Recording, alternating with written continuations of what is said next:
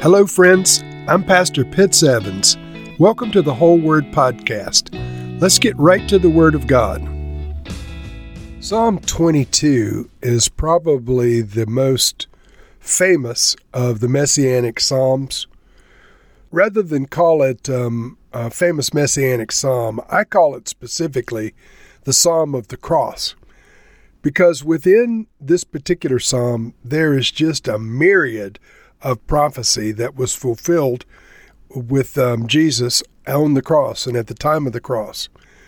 Uh, there's a lot of conjecture or a lot of opinions from various scholars over what the occasion was for David writing this psalm, but I personally believe it was just purely written as a prophecy concerning David's future descendant, the Messiah, who was uh, turned out to be Jesus.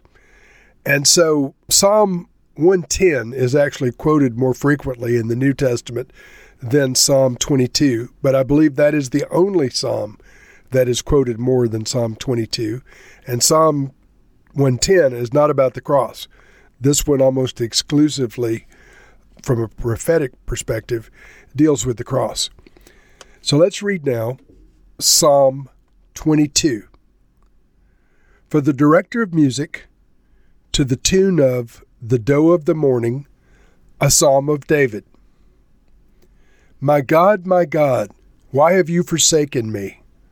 Why are you so far from saving me, so far from the cries of my anguish? My God, I cry out by day, but you do not answer, by night, but I find no rest. Yet you are enthroned as the Holy One. You are the one Israel praises. In you, our ancestors put their trust. They trusted, and you delivered them. To you they cried out and were saved. In you they trusted and were not put to shame. But I am a worm and not a man, scorned by everyone, despised by the people. All who see me mock me. They hurl insults, shaking their heads. He trusts in the Lord, they say. Let the Lord rescue him. Let him deliver him, since he delights in him. Yet you brought me out of the womb. You made me trust in you, even at my mother's breast. From birth I was cast on you. From my mother's womb you have been my God. Do not be far from me, for trouble is near, and there is no one to help. Many bulls surround me. Strong bulls of Bashan encircle me. Roaring lions that tear their prey open, their mouths wide against me. I am poured out like water, and all of my bones are out of joint. My heart has turned to wax. It is melted within me. My mouth is dried up like a potsherd, and my tongue sticks to the roof of my mouth. You lay me in the dust of death. Dogs surround me. A pack of villains encircles me. They pierce my hands and my feet. All of my bones are on display. People stare and gloat over me.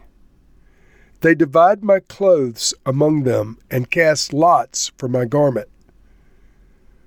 But you, Lord, do not be far from me.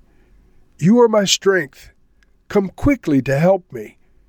Deliver me from the sword, my precious life from the power of the dogs. Rescue me from the mouth of the lions. Save me from the horns of the wild oxen. I will declare your name to my people in the assembly. I will praise you. You who fear the Lord, praise him. All you descendants of Jacob, honor him. Revere him, all of you descendants of Israel. For he has not despised or scorned the suffering of the afflicted one. He has not hidden his face from him, but has listened to his cry for help. From you comes the theme of my praise in the great assembly. Before those who fear you, I will fulfill my vows. The poor will eat and be satisfied. Those who seek the Lord will praise him. May your hearts live forever. All of the ends of the earth will remember and turn to the Lord, and all of the families of the nations will bow down before him. For dominion belongs to the Lord, and he rules over the nations. All of the rich of the earth will feast and worship. All who go down to the dust will kneel before him. Those who cannot keep themselves alive. Posterity will serve him. Future generations will be told about the Lord. They will proclaim his righteousness, declaring to a people yet unborn, He has done it. That last phrase is translated in the NIV, He has done it, but it can also be translated, It is finished. I'll come back to that. And so the prefix gives David as the author. It says that this is a song for the director of music to be sung to the tune of a known tune in that day called the Doe of the Morning. And it begins with the words that Jesus spoke from the cross My God, my God, why have you forsaken me? And so we all remember um, that this occurred in the in the scriptures, but just quoting from Matthew 27, verse 46. About three in the afternoon, Jesus cried out in a loud voice, My God, my God, why have you forsaken me? And so this um, this powerful prophetic foreshadowing. I wonder what was in David's mind when these words came up in his spirit. I wonder if he knew that he was prophesying specifically about the Messiah. You know, as the course of the psalm plays out, there are human elements in this interwoven, but primarily it dwells on this figure who, who begins the psalm by crying out uh, that he's been forsaken by the Lord. And so um, Jesus himself cried in anguish from the cross with these very words. And then the psalmist writes, verse 7 All who see me mock me. They hurl insults, shaking their heads, saying, He trusts in the Lord. Let the Lord rescue him. Let him deliver him, since he delights in the Lord. And of course, the people stood and mocked Jesus. They said very similar things. You know, he uh, he claimed that um, the Lord would rescue him, let the Lord rescue him from the cross. All this played out in the life of Jesus at the time of the crucifixion. The psalmist writes in verse 14, after his extended period of, of lamentation, he says, I'm poured out like water, and all of my bones are out of joint. Now, friends, the cross, the, the weight of your body hanging on the cross, eventually causes your bones to be dislocated at the joints. And so this this wording is very interesting. All my bones are out of joint. But he also says, I'm poured out like water. My heart has turned to wax. It's melted within me. So the, the psalmist David makes those words about his heart, about being poured out like water and his heart melting like wax. Interestingly, John's gospel records in chapter 19 that one of the soldiers pierced Jesus' side with a spear, bringing out a sudden flow of, of blood and water. And those with a, um, a knowledge of medicine and a knowledge of how our bodies operate say this could have only happened if his heart were pierced. And so water came from a, a sack around his heart. This says, I'm poured out like water. My heart has melted within me. It's interesting, foreshadowing. Jesus, of course, was thirsty while he was on the cross and uh, several different um, uh, gospel references are made to his thirst.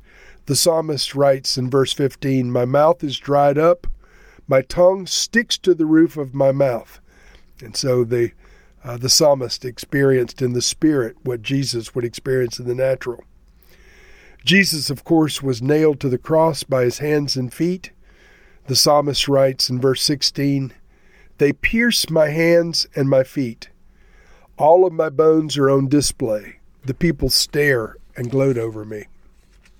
And then, of course, while Jesus was being crucified, uh, the centurions divided up his clothes and cast lots to see who would get what. And the psalmist writes in verse 18 prophetically, They divide my clothes among them and cast lots for my garment. Now, I cannot imagine that ever happening to David in the natural. That's one of the reasons I believe that this is um, straight up prophecy, messianic prophecy from David to some degree with his knowledge, because the wording uh, does not seem possible to apply to to David. It continues um, uh, Jesus, as we know, suffered while fulfilling the Lord's purposes and the Lord's will and never rejecting the Lord. The psalmist writes, I will declare your name to my people. In the assembly, I will praise you. And of course, the life of Jesus, uh, he did this day after day in the the uh, temple zones and in uh, Jerusalem and the, the places of the Lord. And then uh, the psalmist writes that everyone on this earth will one day remember you, Lord. People all over the world will turn and worship you. And uh, it says, because you're the ruler of all nations. Well, the New Testament bears out in many places more than I can quote that every knee will bow and every tongue will confess that Jesus is Lord. The psalmist says, Everyone on earth will remember you, people will turn and worship you. The Bible in the New Testament says, Every knee will bow.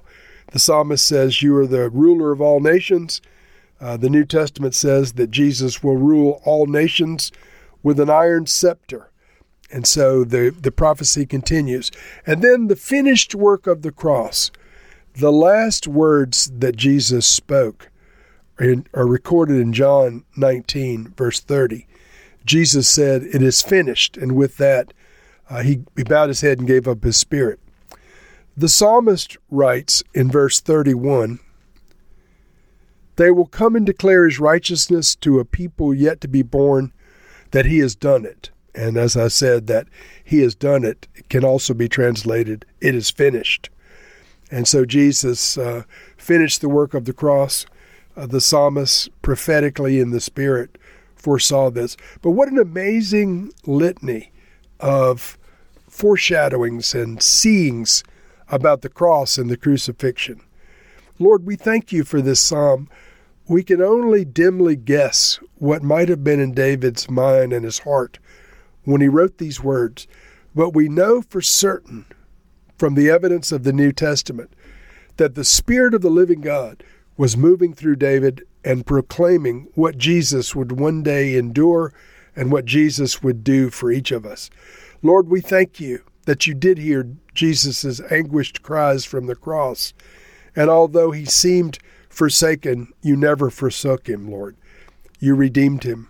Lord, Jesus did indeed endure ridicule while he was on the cross. But it was all for us, Lord. It was not for him. He trusted in you, and they hurled insults against him for us.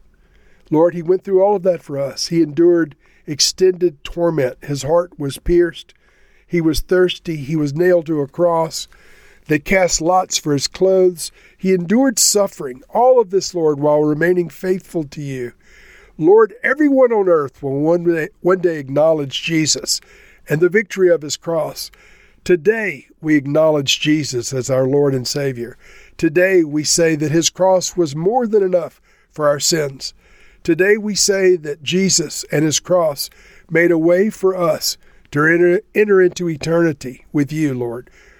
We not only accept the plan of salvation, we thank you, God, for the finished work of the cross. And with Jesus, we now say, It is finished. It is finished. And Lord, we thank you. In Jesus' name, amen.